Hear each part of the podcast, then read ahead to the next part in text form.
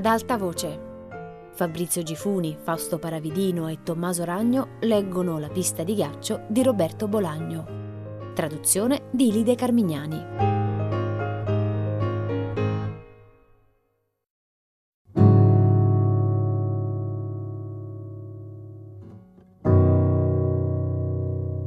Enric Rusqueias Nel pomeriggio Pilar telefonò in ufficio per informarmi, con un tono secco e ufficiale, che avevano trovato un cadavere a Palazzo Benvingut. Il telefono mi cadde dalle mani e quando l'ebbi raccolto all'altro capo non c'era più nessuno. Mentre componevo il numero di Nuria mi resi conto che stavo tremando ma mi controllai con una grande forza di volontà e quando Laia rispose al telefono riuscii a chiedere di Nuria con una voce passabile. Nuria non c'era. In circostanze normali non mi sarei mai azzardato a domandare se aveva dormito a casa, ma le circostanze non erano normali. Così lo chiesi. All'altro capo Laia scoppiò in una risatina beffarda prima di rispondere. Sì, cosa credevo? Certo che aveva dormito a casa.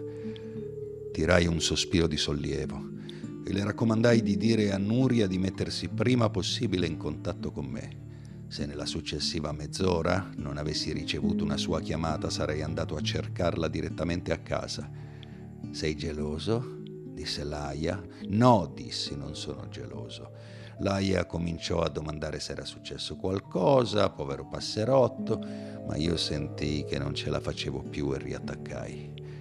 Avevo disperatamente bisogno di riflettere, per cui respirai a fondo e cercai di farmi un'altra dose di serenità. C'ero quasi riuscito quando suonarono alla porta ed era il vecchio Garcia, il capo della polizia municipale di Zeta. Aveva un fascio di fogli in mano e con l'espressione gioviale di sempre, anche se stavolta un po' forzata, mi domandò se poteva accomodarsi un momento. Gli dissi di non rimanere sulla porta, di entrare e sedersi come se fosse a casa sua. Credo di aver gridato un po'. Stringendosi nelle spalle Garcia si avvicinò alla sedia che gli offrivo e per un attimo restammo entrambi in silenzio. Lui seduto con le ginocchia molto aperte e io che guardavo la strada da una finestra. Dica, su, dica! esclamai senza altri preamboli. Garcia mi esortò ad abbassare la voce. La segretaria la sente, disse così piano che dovetti chiedergli di ripetere. Sconfortato, ma un po' più sereno, mi accomodai e adottai la tattica di guardarlo fisso senza battere ciglio. Come immaginavo, Garcia sviò quasi subito lo sguardo e si mise a osservare i diplomi appesi al muro. Lei ha molti titoli, constatò in un sussurro. Annuì senza smettere di guardarlo. Sì, quelli erano i miei trofei, i certificati della mia intelligenza e della mia abnegazione, la fotocopia del diploma di laurea in psicologia, l'originale c'è la mia madre incorniciato, il diploma del corso di educazione speciale, quello di educatore di strada, quello di educatore penitenziario, quello di assistenza primaria ai centri giovanili, quello di delinquenza giovanile, tossicodipendenza, quello di animatore socioculturale, quello di psicologia urbana, quello di psicologia e criminalità, conseguito a Parigi in due giorni, quello di educatore sociale, un fine settimana a Colonia con relatori vagamente nazisti, quello di rianimazione psicosociale, quello di psicologia ambientale, quello quello sui problemi degli anziani, quello dei centri di riabilitazione e comunità, quello di verso un'Europa socialista, quello su politica ed economia spagnola, quello su politica sport in Spagna, quello su politica e terzo mondo, quello su problemi e soluzioni nei piccoli comuni, eccetera, eccetera, eccetera. Ah, non sapevo che studiasse così tanto, disse Garcia con un sospiro. Evitai di rispondergli. La mia mente, come banalmente si dice, era lontanissima da quell'ufficio, persa in uno spazio di sogno. Senza rendermene conto mi misi a canticchiare la danza del fuoco. Lo sa perché sono qui? disse Garcia schiarendosi la voce. Non mi piacque che mi interrompesse. A nessuno piace, non so, mi parve una totale mancanza di educazione, ma cos'altro potevo aspettarmi da un poliziotto? Su, forza, andiamo al sodo, dissi alzando di nuovo la voce. Garcia arrossì così tanto che temetti gli venisse un colpo al cuore o al cervello o tutte e due le cose insieme. Lei è in arresto, disse guardando per terra.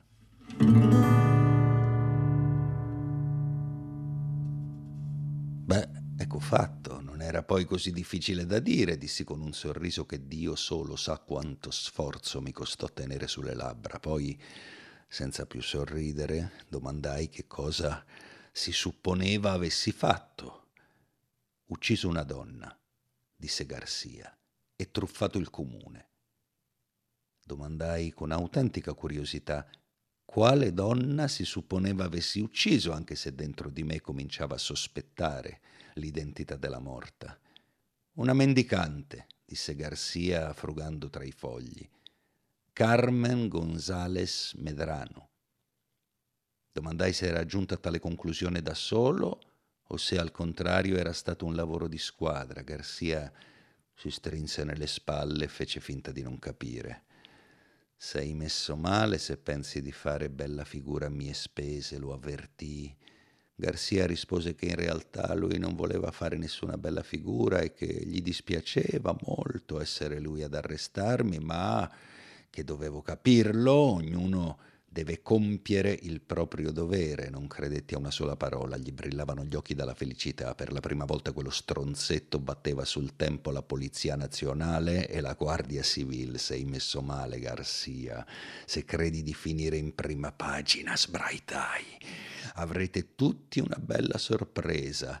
Garcia stava balbettando qualcosa quando squillò il telefono. E io mi lanciai a rispondere come se ne andasse della mia vita. All'altro capo del filo la voce di Nuria sembrava quella di un uccellino tremante di freddo, mai, giuro, l'avevo sentita più vicina.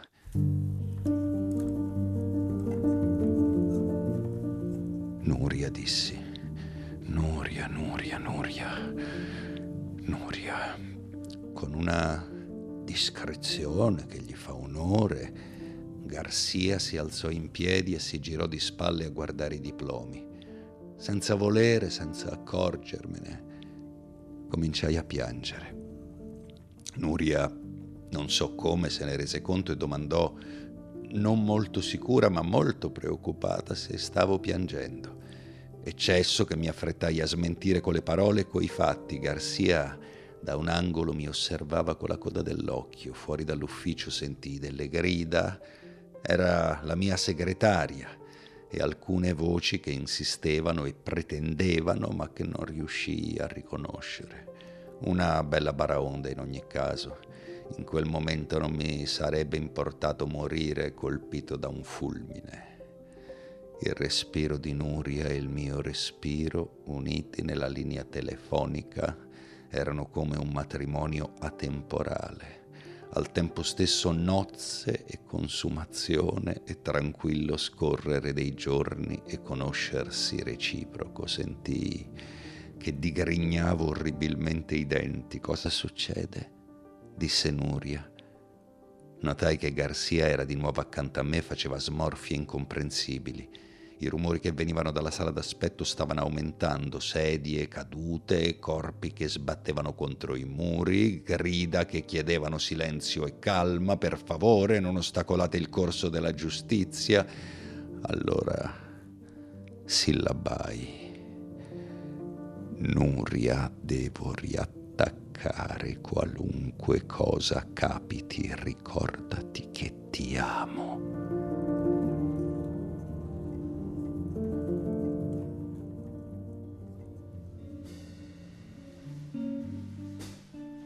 Remo Moran. I poliziotti erano giovani e non avevano facce molto sveglie, anche se durante il tragitto uno di loro disse di essere laureato in economia. L'altro era un meccanico dilettante, patito di motociclismo. Ogni volta che poteva scappava via per partecipare alle gare di moto che si tenevano in Catalogna e a Valenza. Erano tutti e due sposati con figli. Quando arrivarono nell'ufficio di Lola non si mostrarono troppo loquaci, anche se dopo aver ascoltato la mia storia e fatto quattro scarabocchi su un taccuino, non proprio pulito, si guardarono come se pensassero che quello poteva essere il loro grande giorno. Decisero di recarsi immediatamente a Palazzo Benvengut. A tale scopo richiesero, un po' nervosi, la mia compagnia. Lola non volle che andassi da solo, chissà cosa le passò per la mente, e impose la sua presenza nel gruppo. Lei, in fin dei conti, era l'unica in grado di identificare il cadavere. Dopo che Lola ebbe cercato il fascicolo della vittima in un archivio che traboccava di fogli, partimmo tutti e quattro per il luogo del delitto con una volante, cosa che poi avrei rimpianto perché sarei dovuto tornare all'ufficio di Lola a recuperare la mia macchina e non avevo né tempo né voglia. A Palazzo Benvengut non era cambiato nulla, anche se forse si era accentuata l'aria di desolazione, di autunno anticipato che avvolgeva la casa e i dintorni. Cadavere era sempre lì, ma la scia di sangue non sembrava così sinistra né il sangue così rosso. Lola avanzò di qualche passo sulla pista e la riconobbe senza difficoltà. Carmen González Medrano, residente temporanea. Più tardi arrivarono al capo della polizia che si congratulò pubblicamente con i suoi uomini, una sorta di medico legale seguito da tre ragazzi della Croce Rossa e una donna sulla Trentina che disse di essere la giudice distrettuale. Quest'ultima e Lola si conoscevano già ed ebbero un piccolo diverbio riguardo al fascicolo della mendicante. La giudice voleva prendere il fascicolo, ma Lola si oppose recisamente. Vedendole discutere, tutte e due giovani ed energiche, pensai che quella era la Spagna che avanzava a grandi falcate verso il futuro. Accanto a loro, non so se nostalgici o docili o pazienti, la vecchia e io eravamo come due frecce, una rapida e l'altra lentissima, scoccate verso il passato. Alla fine, grazie alla mediazione del medico legale, arrivarono a un accordo. Lola si sarebbe tenuta al fascicolo e avrebbe inviato alla giudice una fotocopia. Quanto a me, Dovetti ripetere la storia un paio di volte e quando finalmente potemmo andarcene non c'era nessuno a darci un passaggio. Tornammo a Z a piedi. Lola era un po' pallida, anche se molto carina. All'inizio mi ripeté il poco che sapeva della donna morta, ma finimmo per parlare del suo recente viaggio in Grecia e di come si era comportato il bambino. Nel pomeriggio, dopo vari tentativi a vuoto di mettermi in contatto con Nuria, decisi di andare di nuovo a casa sua per scoprire dove si era cacciata. Fu la madre ad aprire la porta e non mi invitò ad entrare. Aveva gli occhi rossi, non era in vena di chiacchiere. Nuria era andata a Barcellona, non sapeva quando sarebbe tornata. All'albergo Alex mi aspettava con una notizia bomba. La polizia aveva arrestato Enrique Rosquellas come presunto autore del delitto. Dovetti raccontare da capo la storia che avevo già ripetuto centinaia di volte quella mattina e poco dopo salii in camera a pensare. E invece mi addormentai. Seduto su un divano e sognai delle donne uccello che si raggruppavano fuori, vicino al balcone, e mi osservavano attraverso i vetri, battendo silenziosamente le ali nell'aria calda e umida. A poco a poco le riconoscevo. C'erano Lola e Nuria e altre donne di Z, anche se i volti erano indefiniti e forse mi sbagliavo. In mezzo, come se fosse la regina, batteva le ali la mendicante. I suoi occhi erano gli unici che mi guardavano davvero. Un colpo di vento aprì le finestre e sentii la sua voce proprio quando il gruppo di donne uccello si alzava in senso opposto alle nuvole che scendevano a coprire il paese. Anche così la voce della morta faceva tremare i vetri del balcone. Stava cantando. Il testo del suo canto era un'unica parola ripetuta. Vendicami, vendicami, vendicami, caro collega, vendicami, vendicami, vendicami. Mentre mi svegliavo sentii che promettevo di farlo, ma che prima dovevo trovare il suo assassino. La sera, dopo una doccia, andai a fare un giro allo Stella Maris. Fuori dalla reception c'erano Gasparin e Carachiglio, un cliente in maglietta seduti a prendere il fresco. Rimasi un po' lì con loro. Poi dissi a Gasparin e a Caragiglio di seguirmi. Quando fummo soli nei vialetti interni del campeggio, domandai a Gasparin dove era la ragazza. Disse che stava dormendo nella sua tenda. Sai dove l'abbiamo trovata? domandai a Caragiglio. Me lo immagino, disse lui. Allora dimenticatelo, dissi io. e tienilo per te finché le cose non saranno chiarite. Per me non ci sono difficoltà, disse il caragiglio. Il problema può saltare fuori se la becca la polizia. Non la beccheranno, dissi, e se la beccano non ci coinvolgerà nella faccenda.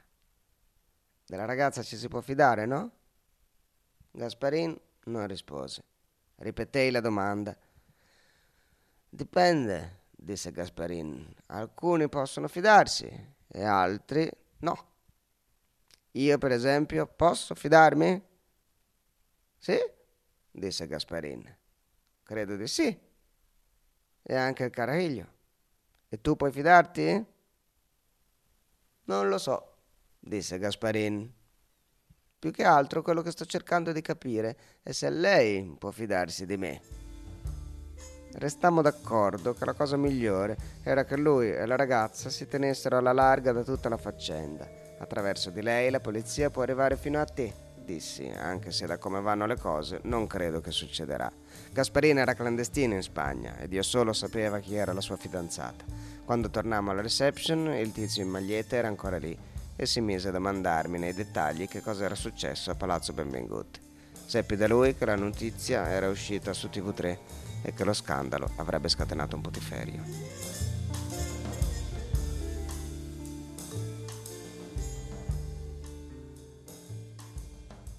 Gaspar Heredia Caridad si adattò abbastanza bene alla vita del campeggio, anche se all'inizio non era facile notarlo perché quasi non parlava e io quasi non le facevo domande.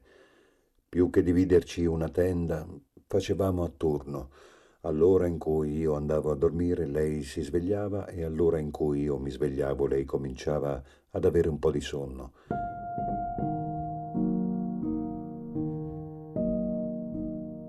Facevamo solo un pasto insieme al mattino, che per me era la cena e per lei la colazione, e che consisteva in formaggio, yogurt, frutta, prosciutto cotto, pane integrale, insomma una dieta pensata per restituirle il colorito, ma che Caridad seguiva di malavoglia. A volte ci incontravamo al bar del campeggio per puro caso e bevevamo una birra insieme. Parlavamo poco. Nonostante questo, non tardai a scoprire che la sua voce era la voce più inquietante che avessi mai sentito. Entrare gattoni nella canadese e riconoscere il suo odore nel groviglio dei vestiti mi dava un piacere intenso. Ancora più bello era svegliarsi e trovarla a qualche passo dalla tenda, seduta per terra, a leggere un libro alla luce di una lampada a gas. I suoi problemi di salute, di cui mi aveva parlato la cantante, si manifestavano solo con frequenti emorragie nasali che Caridad attribuiva al sole senza badarci troppo. La cosa peggiore era che a volte non se ne rendeva conto finché il sangue non cominciava a gocciolarle dal mento e il suo viso così macchiato spaventava chi non era al corrente quando succedeva una volta ogni 48 ore. Si metteva un fazzoletto bagnato sul setto nasale e si sdraiava supina sul terreno accanto alla tenda, aspettando che passasse. Erano occasioni di cui approfittavo per parlare con lei, con molto tatto.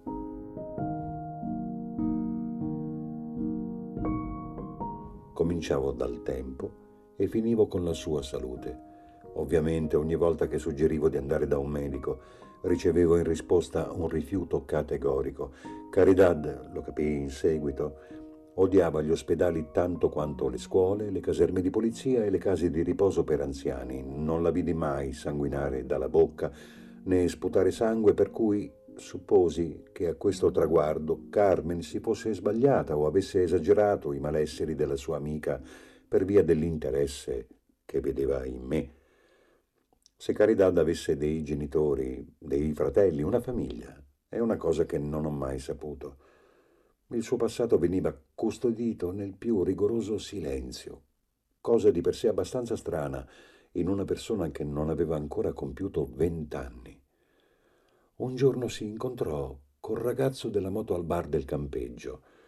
Li vidi da lontano e preferì non avvicinarmi, ma nemmeno allontanarmi troppo. Conversarono, il ragazzo parlava e Caridad di tanto in tanto muoveva le labbra per una decina di minuti. Sembravano due batterie sovraccariche, poi si separarono, come navicelle spaziali con rotte divergenti, e il vuoto tremante che rimase al balcone minacciò di ingoiarsi il resto dei clienti. Un altro giorno, mentre bevevamo una birra, il ragazzo spuntò vicino a noi e si mise a parlare. Si esprimeva in spagnolo, ma usando termini che a quanto pare solo lui e Caridad capivano. Prima di andarsene mi rivolse un sorriso che poteva significare qualunque cosa. La volta dopo si presentò alla reception in sella alla moto e disse che voleva parlarmi. In realtà voleva semplicemente esprimermi la sua gratitudine per quanto avevo fatto per Caridad. È matta come un cavallo, disse, ma è una brava ragazza. Era notte e la moto faceva un gran rumore. Gli dissi di spegnerla e di spingerla a mano fino alla sua tenda e così fece. Per giorni e giorni io e Caridad non uscimmo dal campeggio se non per comprare provviste. Non è che l'avessimo pianificato. Semplicemente per motivi diversi, nessuno dei due aveva voglia di uscire. Per quanto mi riguarda, questa situazione sarebbe potuta durare per sempre. Però il ragazzo della moto cominciò a venire tutti i pomeriggi senza più nasconderlo direttamente alla nostra tenda. Mezzo addormentato, lo sentivo arrivare e dopo poco si mettevano a parlare con Caridad, che a quell'ora, se non era al bar, se ne stava seduta fuori con un libro in mano, senza far nulla, pensando. Un pomeriggio il ragazzo arrivò con la moto e dopo poche parole sottovoce andarono via insieme, Pensai che non l'avrei più vista.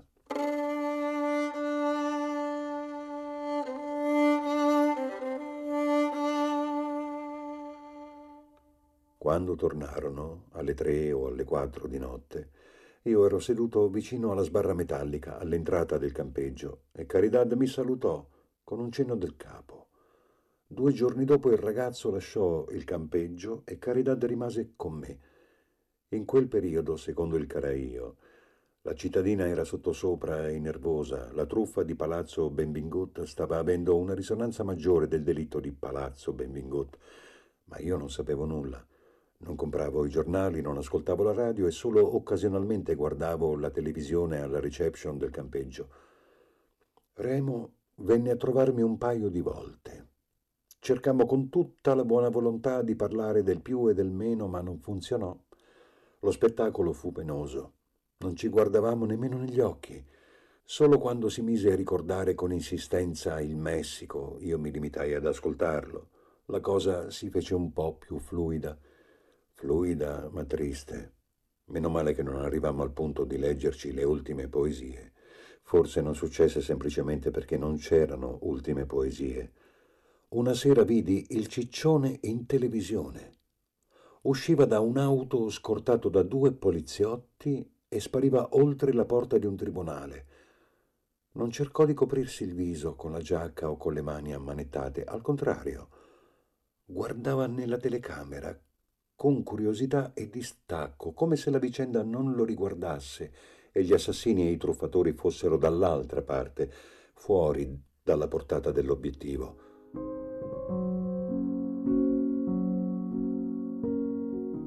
Un pomeriggio, mentre dormivo, Caridad entrò nella tenda, si spogliò e facemmo l'amore, più o meno nello stesso modo come se la cosa non ci riguardasse e i veri amanti fossero morti e sepolti. Ma era la prima volta e fu bello. E a partire da allora cominciammo a parlare un po' di più, non molto, ma un po' di più. Sì,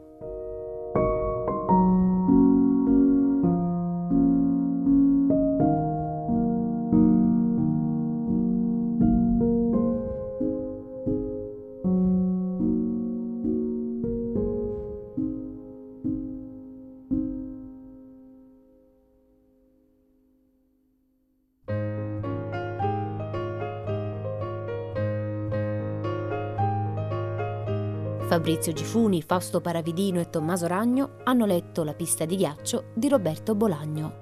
a cura di Fabiana Carobolante, Jacopo De Bertoldi, Lorenzo Pavolini e Chiara Valerio. Regia di Luigi Iavarone. Tutte le puntate sul sito di Radio 3 e sull'app RaiPlay Radio. Ad alta voce è un programma Rai Radio 3.